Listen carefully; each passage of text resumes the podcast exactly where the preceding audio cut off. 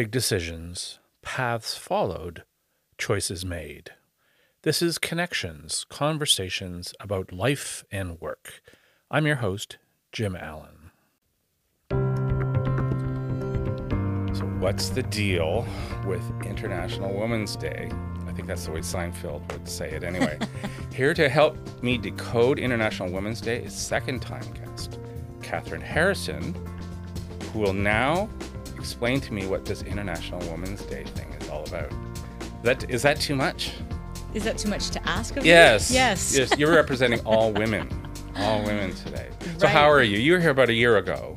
Yeah. Was it? Has it been a year? About a year ago. So Okay. uh, what what's happened to you in the last year? What have you done? Lots of things. Um, I'm almost. I'm. I'm rounding out completing a master's in a, in applied psychology, around the biopsychosocial aspects of health and well-being, as it applies to human-centered leadership, which is kind of my jam, as you know. That's been that's taken up the bulk of my time, as you can imagine. I'm doing it uh, in a very concentrated way. So I've been a full-time student, um, and, and continuing to to write and to share and to discuss and to debate and to you know prod various related topics. Um, still spend a lot of time in the music industry space talking about mental health advocacy and addiction recovery. I So saw an article to- you Yeah. wrote. Where was that? that was in Canadian Musician Magazine Yes. in January, Right. and um, doing s- some workshops and some um, uh, support uh, work with um, music organizations around the country as Right. well around various aspects of, of optimal health and well-being. So, um, yeah, that's what I've been doing. So it's International Women's Day on Wednesday. Mm. That's if you're, you know, but this is evergreen content. So Yeah. if you're watching this later, it doesn't really matter. Now on LinkedIn, similar to the first time I- you caught my attention, on LinkedIn you commented on a long post by Sophie Walker, who used to be a journalist in England and is, was the founding leader of the Women's Equity Party in the UK. And her post started with a week to go till we hit the annual corporate calamity that is also known as hashtag International Women's Day 2023. If you are planning to participate in this branding bun fight, here are some handy tips to survive until you uh, do have to do another 24 hours of performative feminism next year. And then you liked that and said, all of this, stop the performative hogwash laden language and get to consistent, meaningful action. Right. Do you regret any of that? I know. I w- I'll double down on it. um, yeah. So I, I will not speak for all women for the for Okay. the first part. I will speak for me, this woman. Um, I will I will uh, represent um, conversations I've had. I will represent decades of experience I've had. I will represent the um, the current literature and research on the subject. Um, uh, and share with with you, I, I guess, my thoughts on it and and the reality, which is it's another one of these non-binary both and situations, right? Which is, I guess, just around the concept of any day, because now there's a day for everything Yes. there's a day for everything. It's usually about a marginalized group uh, in in some iteration, um, and I think that there's a lot of value in noting, recognizing, celebrating, bringing attention to whatever that group is, um, and whatever the ideal state for that group is. So, on the one hand, great. On the other hand, and equally important, is what does this do? Like, what does, in this case, International Women's Day do? What do the hashtags do? What does the, you know, the corporate wokeness do? Uh, what what does it do? And that's where I think that post uh, really spoke to me, and which is why I added to it and, and forwarded it. It is like many things, and, and I talk about this in all other aspects of my human centered leadership and optimal health and well being spaces, is that there is a dichotomy and a misalignment between the language of values and the actions of values. So there's a lot of language around International Women's Day and oh my God, this is so amazing and la la la la la. And even companies and organizations have policies and written practices and will hashtag the crap out of this and probably spend hundreds of thousands of dollars, if not more, hiring a marketing team to like brand their thing. But they don't actually do anything meaningful on a daily basis in their organizational cultures. And that to me is where the hogwash comes in. And that's my polite way of saying something else. So it's her words, but what, what do you think performative feminism is? Well, and I don't even know if it's performative feminism per se. It's perform it's just performative for this. But uh, sure, let's just use that performative feminism. And again, I'm not the expert on on this subject. This is purely just, you know, this You're closer to being an expert than I am. true. though, so that that is true. I know nothing about women. So you know, I, I, th- I think how I perceive it is how it is, how, how that could be defined, which is I'm acting as if this is of great importance to me. I'm acting as if this will be um, activated, integrated, measured, and sustained in my daily behavioral practices. I'm acting as if that's performative in my, my mind, which means it doesn't necessarily equate to the real daily behaviors, tangible, observable, measurable, sustainable behaviors that is actually driving meaningful change within the equality and equity space of the genders of men so it's, it's kind of a marketing thing, and they slap a logo on it for Yeah. to make maybe get score some points on one day or one week or whatever. Is that I fair to think so. And, and again, this can be applied to, to almost anything. And, and Yes, there's some- well, uh, right, there's know- some interesting, this, like I was saying earlier, like there's this, ca- the corporate wokeness is a thing now, which is different than corporate social responsibility, which is, which is a, a concept that's been around for uh, probably 30 years ish, um, which is quite meaningful that, that, that, that within the capitalist space, again, not all bad, not all good, but there is a corporate social responsibility which is important.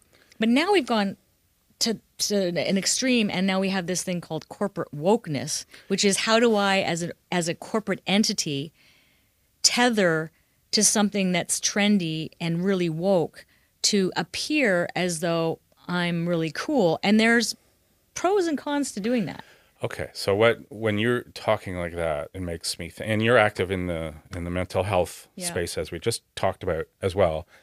It makes me think of that Bell Let, Let's Talk thing. What what do you think about that? Because I have an opinion about Bell Let's Talk. yeah. I uh and don't sue me for slander. Uh i feel that that is um it's a great brand. It's a great theme. It's a great idea. It brings to light um, the fact that mental health is stigmatized people don't want to talk about it they don't want to talk about mental health like they want to talk about other physiological health issues so on that i think it's great however it is performative in nature. And one thing I have heard repeatedly from people in the telecommunication space is that company itself is actually not a mentally Yes. health uh, environment. In fact, it's can be very toxic, and therefore, and, and that's a great example of what is known as sort of a hypocrisy penalty, where a corporation um, claims something and it is known to not be true and it's a backlash there's there's Yes. what's known it triggers a, hypoc- a hypocrisy penalty They're definitely getting backlash now, a few years into it, Right? for sure, because they paint themselves into a bit of a corner because they have often had layoffs within weeks of the, that day, right? Yeah. So, uh, to their chagrin, really, because and people don't forget about it either. Right. Because then the next year, even in anticipating that day, people are, by the way, I was laid off two years ago. By the way, you ain't so great on this issue. right and and and to be clear uh, corporate layoffs are are are to are unavoidable in some cases Yeah. and they they cannot or should not be explicitly tethered to mental health so Yes. the issue is how does a company do corporate layoffs Yeah. that that that's where we actually have the mental health um, and and holistic health conversation because there are times when a company actually needs to right its ship in terms of resources, including staffing, employ, etc. But it's how they do things that are either aligned with their language of values or misaligned with those values. that Bell Stock Day rubbed me wrong from the very beginning, and it was because they put their their name first, and I'm sure all the marketing and the PR people were giving themselves high fives, and then every there you every retweet or whatever it was a nickel. I think they stopped Yeah. that this year. Oh, interesting. And so people kept doing it. This is great. They'll pay and and but meanwhile they're getting all these the bells just flashing all over the internet. And it just felt awkward to me that they put them it's it's just the language that they put themselves first in that. And I don't even did they really need to be in that at all? They could have been let's talk or something about mental health brought to you by Bell. You know, just something subtle. Yes. It's like there's a baseball field around here that someone paid for, and we don't need to say the the, the car company logo, but there's like 20 logos. Like I get it. Maybe how about one logo? I get it. I appreciate that you paid for the baseball field, but why? You know. Anyway. Yeah. And so so that but that's an interesting conversation and and I think that again there's and perhaps I'm full of it. That's highly possible. There there's one thing around like baseball diamond have a logo. I'm going to invest all this money. Uh, I'm going to use it as a branding opportunity. There's another thing when we talk about health and mental health or you know equity and marginalization. And and and the challenge I just read a really interesting paper published uh, through the Harvard um, Journal around the the challenge of this, where companies will not face that hypocrisy penalty I referred to earlier if they're actually more explicit around we're using this as a marketing campaign. It's when they they take this moral high ground and they and that's the performative piece and they come across as this and then people go not so fast right? It doesn't align with with the reality and our experiences and what you said and did over here. And and so i think that that's where we're getting some that that's where we get these kind of comments around something that could be really good. Let's let's take a day to actually reflect and recognize what are we doing every day? T- take a day to reflect on how are we in fact integrating our policies and values every day in our organizations. That would be a good use of our time but it's more just like one day a year everybody hug yourself and like and by the way I, i'm totally allergic to that campaign this year i don't like it one bit this did have you seen it uh, no hugging. Everyone hugging each other. You're against hugging, okay? I love hugging. There, the so, and again, I'll probably get in trouble for this. Uh, I'm the, and here's the other thing: intention versus impact. I have no doubt that the intention is is positive, Right. And it's difficult to do campaigns that everybody's happy with. The campaign for this year is embrace equity. I like it generally, sure. Embrace who wouldn't want to embrace equity, and so the campaign is everyone like doing this. Right. right and i think that feeds deeply into the stereotypical gender roles that women play of like being this nurturing soft huggy touchy like Right. it, it in my mind it is not in any way empowering. It doesn't actually promote equity. I would like to see a more activating verb there.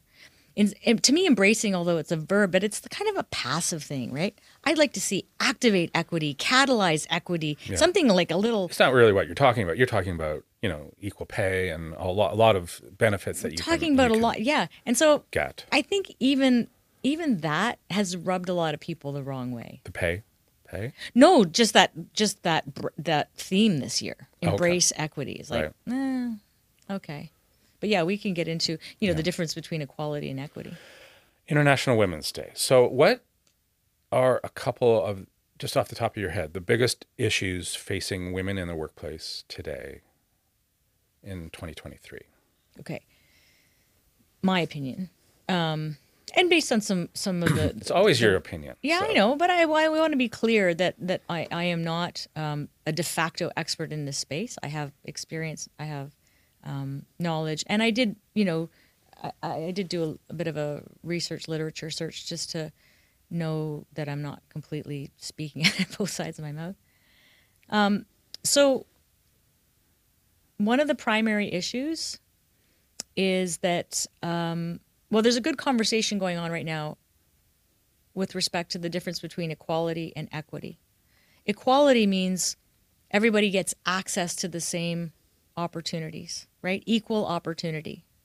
But equity means that there are um, there are things put in place to actually bring equal uh, greater out, equal outcomes and that's very different so uh, the, an analogy that often gets used is equality means everybody gets a pair of shoes but they get the same pair of shoes. They get a pair of men's size 9 court shoes.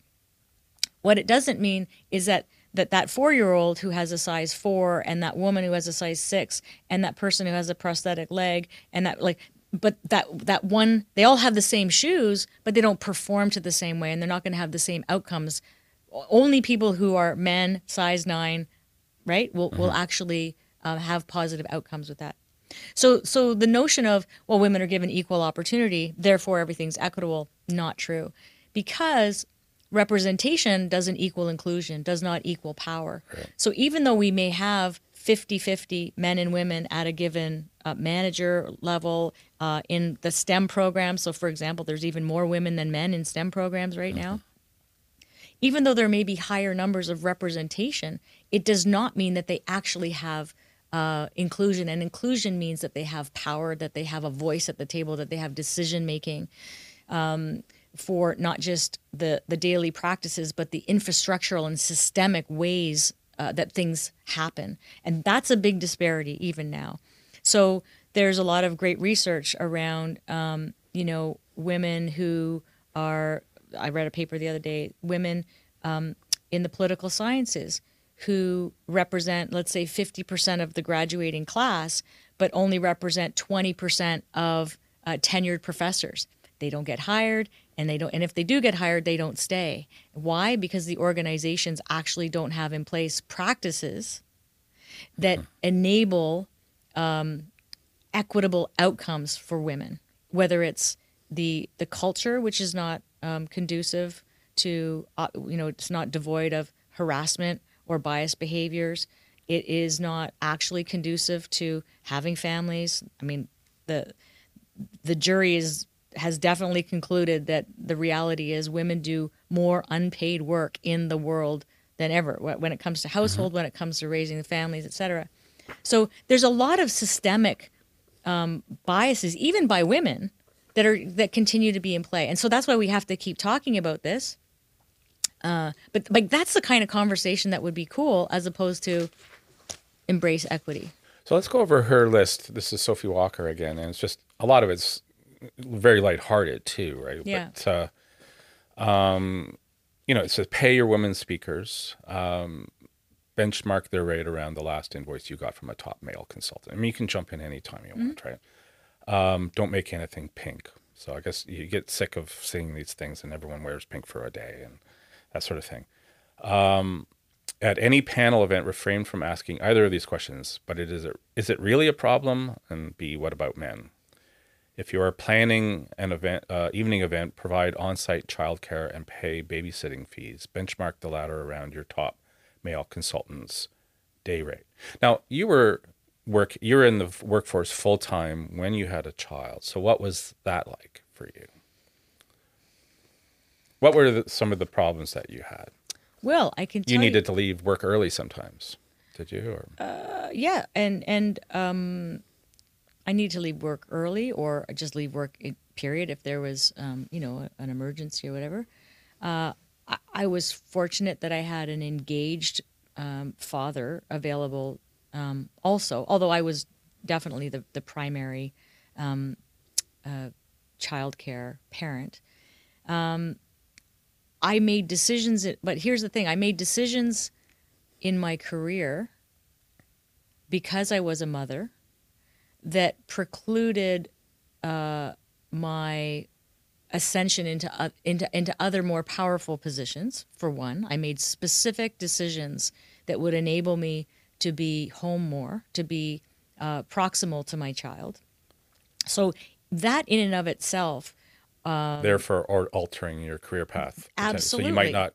you need to go to Asia if you expect to be come back here and be president or something. like right that, or you need to do this but that means you're traveling 70% of the time well Right. and some people do that and i and and that's a, that's a choice Yeah. um that wasn't a, that wasn't something that i wanted to do that wasn't something that was going to fit with my i uh, with my um, belief system around what i wanted to do for the optimal well-being of my child and for me as the mother um, i also have explicit firsthand experiences of getting a job after a man in a senior position and getting a different title and lower pay, even though it was the same job. Right. I, I saw that play out in many, many instances. Same job description, different title, different pay. so it's a subtle thing, but you know title, what it- Different pay. Yeah. Yeah, absolutely. Um, Is that that's still going on? Presumably. Yeah, it is. In a subtle way. In a subtle way. How do you in- fix that? well, this is this is the million dollar question. I Because mean, you need it- leverage, don't you? How do you what? You It- withhold your services? I mean, yeah, there's always someone else there to take the job. So you know that's that's the million dollar question, Jim. Though you know how how do you fix it? I think it's it's a long game. It is um, it's not a simple answer. It is going to be a combination of both individuals making conscious choices and systems and infrastructural changes happening slowly and painfully because the people in power uh, right now benefit from that. I mean, that's just the reality. It's not going to change overnight. I think it's actually going to be a cultural generational shift in in, in the coming years. Um, I'm I'm hoping I'm hopeful that the next generation sees things slightly differently, and as they become leaders, will um, actually be more inclined to align language of values with actions of values. so it's kind of as the boomers kind of die off, basically. You said it, not me. Technically, I'm a boomer, barely, but I'm a boomer. But certainly, people in like you know white guys in power, ten or twenty years older than me, think differently, right? From you said it, not very me, but I do agree with you, Jim. Well, very different diff- generation, right? So I, Yeah. but and you see that all the time, right? Yeah. And that's where you get the performative things. Because because those individuals again and, and I don't think that they there's not a um, pernicious uh, attempt. They'll say I, I love women. I have daughters. I have granddaughters. And they'll say we we have policies. We've invested in this program. We've invested in training. We've invested in this. We have a International Women's Day event every year. We've hired. We have fifty percent women managers. But what they don't do is they don't align the cultural behaviors on a daily basis Right. to those values. Yeah. They can't see it for one thing. It's an unconscious bias in many cases. And if they do see it, they don't want to see it because it doesn't serve them. Right? And and so th- that therein it lies one of the biggest issues and and it may just take some you know time um, but I think we need to be preparing younger generations uh, for that eventuality so that we don't just unconsciously or because of momentum just continue to perpetuate the same things. Right? Because that's easy to do too. The path of least resistance is like, well, you know, So Sophie Walker actually mentions hugs on her list. oh, Number eight, avoid suggestions that equality will make for a softer, gentler workplace. More hugs at the end of difficult meetings, etc. Women aren't naturally empathetic, mostly and especially now. They're very pissed off. Ignore this point at your peril. So that's a right. good one. So that, that that's an example of the um, the gender stereotypes, right? Well, men are like this and women are like this, and if this, then that, and it's just simply not true. That that men and women are socialized to to leverage and behavioralize certain aspects of human um, uh, psychological concepts more than others, but it doesn't mean that women are naturally more empathetic and men are naturally more competitive. Doesn't bear out. Point number nine, have a look at last year's proclamations about improving female representation at the top, on the board, in middle management, on your R&D teams. If these airy claims have not been met, I refer you to point five, which is check the organization's pay gap. Yeah. So, So, what I love about this is what I mentioned at the top of our t- conversation is if International Women's Day was a day where organizations said, for this day, we are actually going to have a review of the past 12 months and the promises that we made and the policies and practices that we have and the training interventions that we've invested in and see how we have activated, integrated, measured, and sustained these behaviors and what the outcomes have been in terms of equitable outcomes. That would be a great use of our time. But simply to say we're going to hire our marketing team to create a really cool, splashy, you know, slogan and beautiful thing, and we're going to look like this woke organization, but not do anything different yeah. Point 10 If at any point on March 8th you find yourself thinking, why am I doing this? Congratulations, you have finally stumbled on the essential rule of International Women's Day 2023. Don't do anything without first asking the women you take for granted 364 days a year what they might want instead. Yeah. And I think also that speaks to when you say, you know, I know you it was sort of tongue in cheek earlier. Okay, Catherine, you're speaking on behalf of all women, but to me, that point is about that.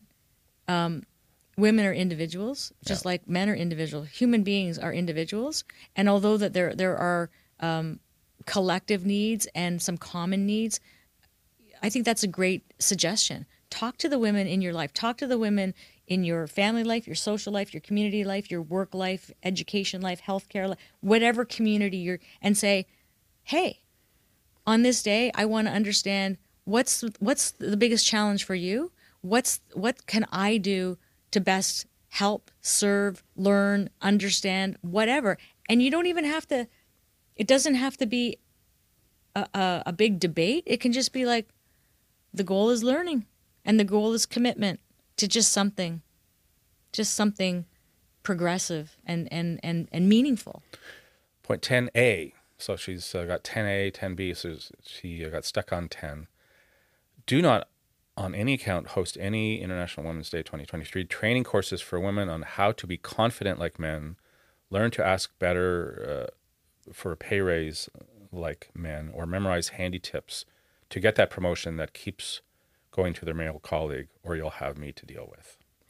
10B, make sure your contractual fine print agrees to full payment of any women you've hired in the event of a last minute cancellation when you realize you've bitten off more than you can chew. Can I speak to 10A for a moment? Sure. So I I applaud her for adding that there once again because often when we think about women moving into leadership positions, the goal is to make women behave more like men. And that's what she's getting at there. These little workshops on how to be more confident, how to ask for a raise like a man, how to be like a man, how to be this. How it's to like, dress too, it, right? right? And so it's more about and and this is deep in my space of human-centered leadership is we need to develop human-centered leadership practices, not man-centered leadership practices or women centered leadership practices, human centered leadership practices that are practiced by both men and women, by all genders, that are actually that actually optimize the health and well-being of humans within the workplace because that is good for business. Right. And and and what the 10A speaks to is right now what we say to women is in order to be successful and get a seat at the table and have power at that table, you got to learn how to be a man. You got to learn how to act like a man. Even if they don't say it explicitly, that's the message, and that doesn't serve anybody. Right. It's like like I'm looking for a killer kind of thing to yeah close and you a know deal what? or whatever. And, and you, I, I talk to women all the time, and I've had this experience myself. And a lot of women will say the worst boss I ever had was a woman. First of all, people are people, women, woman or man. So you might just have somebody who is just a, a deeply antisocial person. Uh, but also, many women as they move through the ranks, if they are ambitious, and that's a dirty word for women, but not for men, if right. they are ambitious and they move through the ranks, they often uh, feel and learn that they better behave in the same way that men behave to get to those high powered positions. Now, when a man behaves in that way, he's seen as assertive and confident and like, you know, like, oh yeah, he's like, you know, he won't put up with anything, whatever. But when a woman woman behaves in that way, people are very uncomfortable. So there's a whole bunch of there's a whole bunch of of um, of of nuances, and it all comes down to our sort of socialization and our culturalization and our stereotypical biases that we have ab- ab- about each other and about ourselves. So that whole ambition angle. So you still think that's a thing? Like people are not, women are not allowed to be ambitious, or it's just uh, uh, an unattractive trait? Well, it, Or it's seen as an it's seen as an unattractive trait, uh, and sometimes subconsciously. But there's some pretty good research data on that. That that that that there are certain words that that don't line up for people because we've been culturalized that ambition is it's not a very it's not a very ladylike thing and i know that sounds Right. very sort of you know edwardian 1950s, Yeah. well, or 50s. Uh, but there's still there is still a negative attribution with with respect to an ambitious woman versus an ambitious man. Right.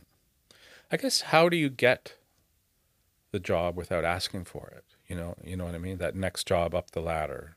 Mm-hmm. Don't you have to if you're in sales, don't you have to ask for the sale? Don't they tell everyone to do that? Mm-hmm. So is that did you experience something like that yourself in the in your How do you mean? Well, how do you, again, it's that naked ambition. Like how do you if you're a senior manager, how do you become vice president without asking for I want that job? You have to apply for it if it's Right. it's Yeah, either it's either advertised internally or it's not, but somehow you have to let people know, "Uh, yeah, I would mind being vice president. Yeah, right? I think there's there's differences in in um the nuances, you know, between um, between ambition and striving and pursuit of excellence, and you know, uh, interested in you know developing and expanding oneself, and you know, there's a there's a whole bunch of things. What I was saying about ambition, it's not that ambition itself is wrong. I'm saying that the attribute of that word has different connotations. But absolutely, you know, you need to ask for it. Women are less um, likely to proactively ask for those things because they've been culturalized that it looks bad on them because of that attribution of ambition, right? They still will. Um, the um, uh, but you but we have to and and I've had experiences myself with this. I've had conversations with friends, community members that are so blatantly sexist. It blows my mind. And they and these individuals wouldn't even see themselves as sexist. They Can you just have don't an ex- give an example or without naming names or Um it's just sort of implied sexism kind of thing?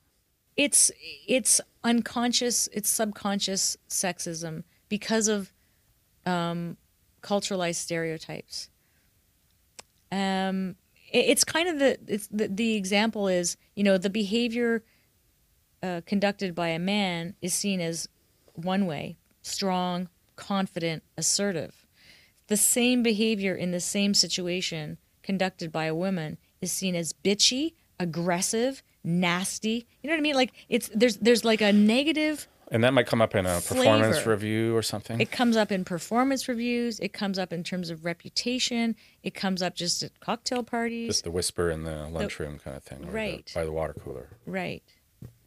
And so that's a challenge for women is how do we do that and and recognize so we have to also be thoughtful that we as women can't enter into that conversation, Right.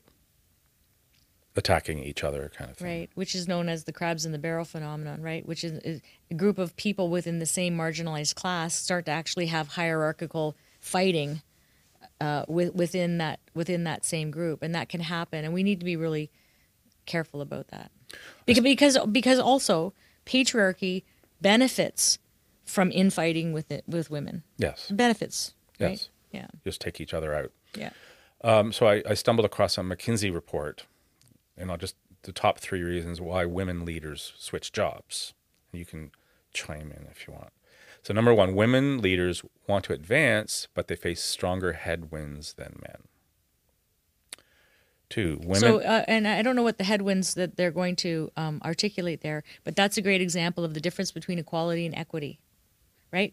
So, so um, equality might be man and woman is here. They have the same opportunities to move forward. But if a woman has stronger headwinds, right, it's going to be harder for Yep. her to move forward than than the man. They say in many companies, uh, they uh, w- women experience microaggressions that undermine their authority and signal that it would be harder for them to advance. For example, they are for, far more likely than men in leadership to have colleagues imply that they aren't qualified for their jobs, and women leaders are twice as likely as men to uh, uh, men leaders to be mistaken for someone more junior. Yes, that is true. So you just assume someone walks in and you assume they're Yes. an assistant or That's something. That's true, and that happens Yeah. in lots of different, uh, lots of different um, industries and sectors. I can say this happens a lot in healthcare. Right, a female physician or a surgeon walks in. Where's the real doctor? Where's the doctor? Right. Thank you, nurse. Where's the doctor? I'm the surgeon. right? Still happens. Yes. Happens in the corporate world all the time. Yes. And that's just what ingrained, I guess. It's just It's a, the it's the, the um, cycle of socialization. That's what I was saying. It's culturally and men and women women do it just as much as men do. Right. Because we've been raised to through through uh, the way we're socialized, including media. All of this stuff comes in, and we just keep you know it it it socializes us to have these. So we have to be really thoughtful about recognizing some of these biases as they come up, and we make assumptions. We go, where did that come from? That's interesting. So as you know, Jim, like one of one of the fundamental behaviors or um, practices that I am a vocal advocate for is cultivating a reflective mindset. And when you cultivate a reflective mindset, it means you're deeply curious and interested in how you perceive the world and what are the filters and biases and assumptions that go through and stereotypes and stigma that go through your own brain as you perceive the world. And we all do that, even when they don't match up with our ideologies. Yep. So why women leaders are switching jobs? Point two: women leaders are overworked and under-recognized compared with men.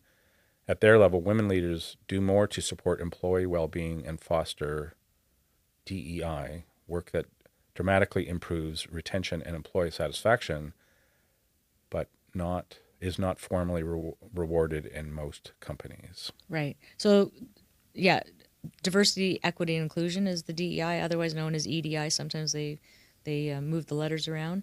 Um, the bulk of the work is done by women, probably because they are part of a marginalized group. So maybe it, it, Right. it is a is a easier um, space to to recognize.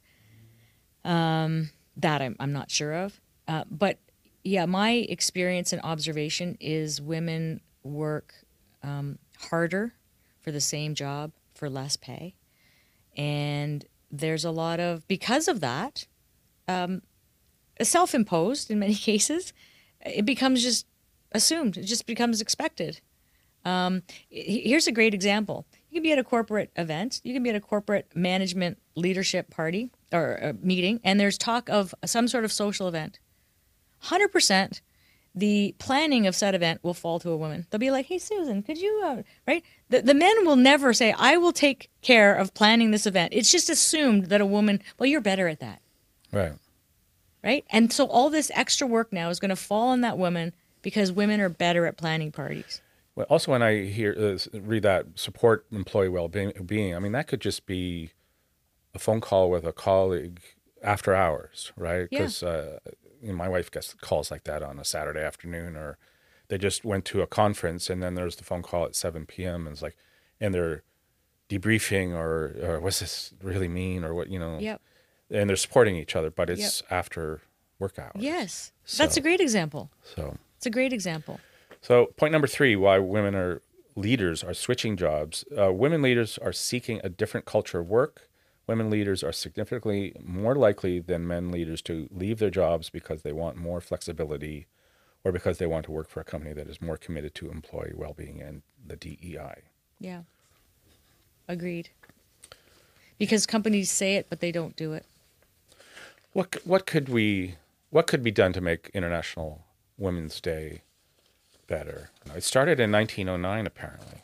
The earliest reported Women's Day observance, called National Women's Day, was held in February 1909 in New York City, organized by the Socialist Party of America. Um, and by the 21st century, uh, International Women's Day has been criticized as being heavily diluted and commercialized, particularly in the West, where it is sponsored by major corporations and used to promote general and vague notions of equality rather than radical social reform. So it started here and is now here. It's been kind of co-opted by the. That was sort of what we were talking Yeah. about at the very beginning. How can we make? How, uh, what would you do to make it better? How how can you?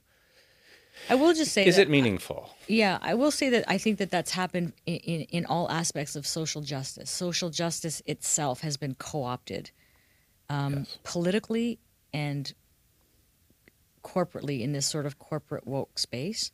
Um, and this is one aspect, I think, of the social justice milieu that has also been, as you say, it's sort of hijacked. Um, I think, you know, the list that Sophie articulates is a great place to start. I think, as I mentioned earlier, if there was two things, one individually and one collectively, individually, to use uh, International Women's Day as uh, an opportunity to make a commitment to invest whatever 20 minutes individually to learn about what like why is there a need for recognition celebration voice conversation around the inequity or inequality of genders? So if i don't know then like take some time to learn about it in a in a non-binary non-political way right? I'm not going to go to, to the far left and i'm not going to go to the far right. I'm actually going to look at everything and say what is from 1909 or before what does this all mean? So that i'm not just um, ingesting the stuff that i see on my social media feeds and, and on mass media. And to then reflect either i am a woman uh, how does how does this how does my life reflect equality and equity or not? How do the other women in my life reflect equity and equality or not? What are some small micro daily decisions and choices that we could make that would make it better? So having and, and maybe having conversations you mentioned earlier you have a wife you have two daughters uh, like what what conversation might you um, invite with them to say hey what does this mean to you? What would be meaningful to you? What if you could do something tangible to to shift things what would that look like? To, to really learn from an open exploratory curious uh, mindset. That would be cool. Collectively as i mentioned earlier if international women's day was an opportunity for an organization to say we're going to take a pause today company's not going to go belly up if we take one day to take a pause and, and, and maybe it's a week um, but to take a pause and actually reflect on the commitments that we've made not just last year but the commitments that we make in our language of values in our stated values as a corporation. It's usually around equality and respect and inclusiveness and innovation and all that stuff. Um, how do our, how do we actually behave in accordance with our usual uh, HR policies around inclusion, diversity, equity, uh, parental leave, uh, harassment? Um, because oftentimes the policies are in place, but they are not. Um, the but the policies don't mean anything because we know that what actually happens around here isn't that stuff. Right. So to actually review this in a vulnerable, honest way, and I would suggest with some sort of third party arbiter, whether whether it's an internal om- ombudsman committee, whatever, or maybe it's a third party, to to hold and obviously organizations and leaders of those organizations have to be willing to do that. And it's ugly sometimes because we, it's easy for us all to say we have values. We're humans. Humans aren't perfect. We all say things and then do other things myself and yourself included but it takes courage and it takes vulnerability but it also takes commitment and it takes real leadership to say yeah we're gonna we're actually gonna take some time and and have a hard look in the mirror about whether we are actually doing what we say we believe in or if it's really just a marketing thing and we're full of it. There's a lot of really good evidence that shows that companies are more sustainable and more profitable over time Yes. and maintain employee engagement Yes. and retention uh, when they in fact do focus on employee health and well-being and not just the performative stuff if they're smart because Right? because it costs a lot of money to train someone new from scratch yeah and you're just chucking out someone with 10 years experience and you know. especially now there's an employee crisis yeah right quiet quitting is real. People can't hire people. I t- talk to people in all different cro- sectors of work. They can't Like, find people. i can't find people. Right. Because people are saying i don't want to work in a toxic environment. I don't want to do it. So something's something needs to shift and, Right. and organizations have to see that as it's actually good for business to incorporate human-centered leadership practices That's to incorporate people- human-centered practices people in the interview process are now asking more pointed questions about yeah company culture Yeah. et cetera right Yeah. so And what we have to be clear about too is as we develop young people and young professionals to let them know that it's not about uh, that this is not at the expense of accountability. It's not at the expense of of um, of being committed, of being responsible, of being accountable. Because then people say, "Oh, well, they just make this." You know, it's all ping pong tables and unicorns, and I can just call in whenever I want and go, I don't feel well today. I'm having a self care moment. Like this happens, right? Right. At the same time, when you do it thoughtfully and and avoid the either or thinking, you can actually create an, a, a way where you can leverage the incredible creative problem solving and um, and collaborative um, learning culture that that you only get when you synergize people from different perspectives, areas of expertise, generations, backgrounds, thinking styles, etc. What an what an incredible thing to do. And you know what? This is the other thing. We we we make our whole identities and our whole life uh, the whole definition of success is what do you do for work? People are, are kind of tired of that. yeah I know I am. If it was just about money, I wouldn't be doing what I'm doing right now. I'd be working in some corporation, be high on the right, but like you literally couldn't pay me enough. catherine thanks for coming thanks for coming i can't keep you all day but, No. uh, Well, thank you for inviting me. It's always fun.